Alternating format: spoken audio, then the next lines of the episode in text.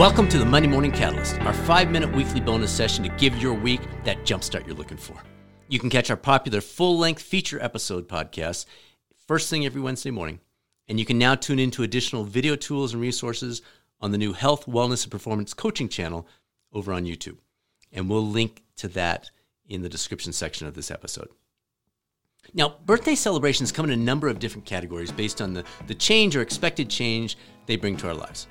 Age 5 may be the start of school, 13 the beginning of the teen years, 16 provides the freedom of the driver's license, 18 is the gateway to adulthood, and 21 the official entry point. There are the big decades to celebrate at 30, 40, 50, 60, 70, 80, and beyond. For students, there's a year we graduate from high school and maybe college. For business owners, the year we launch our own business. For masters athletes, every five years 30, 35, 40, etc. carry the added benefit of a new age group where we're suddenly the youngest in the category.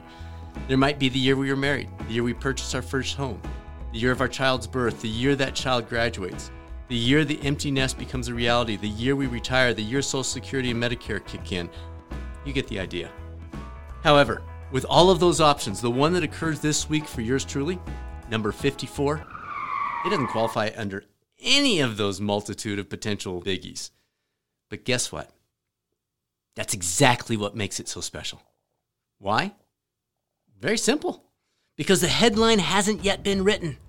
Birthday number 54 is a blank slate with no pre planned big steps, expectations, or lifetime landmarks to get in the way. It's wide open, ready to stand on its own.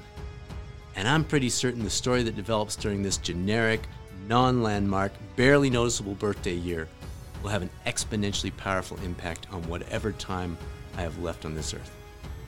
Whether we're talking about generic birthdays, a Tuesday, or 2:15 tomorrow afternoon, there may not be a pre-existing star on the calendar. Instead, it's up to us to add the star. So what's it going to be?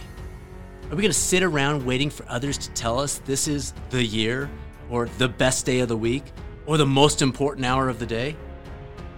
Or are we going to identify the vision, make the decisions, and step up our game to make this the year, the day, the hour that will leave a lasting impact on our lives and the lives of those around us? What are we waiting for? Why do we need someone else to tell us we matter, that this day is important, this moment is critical? For goodness sakes! We know that already, right? Let's do something about it. Many of us are just going through the motions. We have the identical morning alarm clock time, breakfast pattern, route to work, parking spot, lunch and dinner plan, and our evenings? Now we don't even have to stand up. We don't have to reach for the remote. Netflix just allows us to continue to the next show unless we hit stop. Is that the life we're looking to live? Is that a life of well being? If so, who exactly are we being?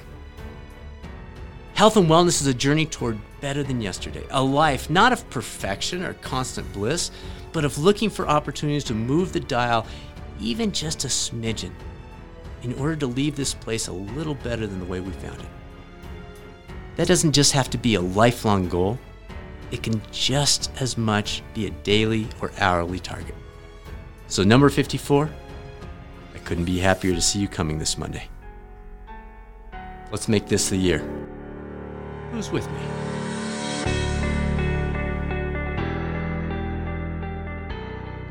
This week's feature episode is with a three time Ironman world champion, Mirinda Rinny Carfrae. Rinny is the most feared runner in the sport, typically outrunning most of the men on race day. And I said running but she doesn't really run. It's more like gliding over the surface. She definitely shares some of her triathlon secrets, but she's also a new mom, so we get into discussing life, balance, and much more. Whether or not you're a fan of triathlon, you will not want to miss this one. And I have a feeling that even if you're not, you will be when we're done. Thanks again for joining us, for sharing this podcast with others. If there's anything we can do for you, please feel free to reach out to us at results at catalystcoachinginstitute.com or access a number of resources at catalystcoachinginstitute.com anytime. This is Dr. Bradford Cooper signing off, and I'll look forward to speaking with you later this week on the next episode of the Catalyst Health, Wellness, and Performance Podcast.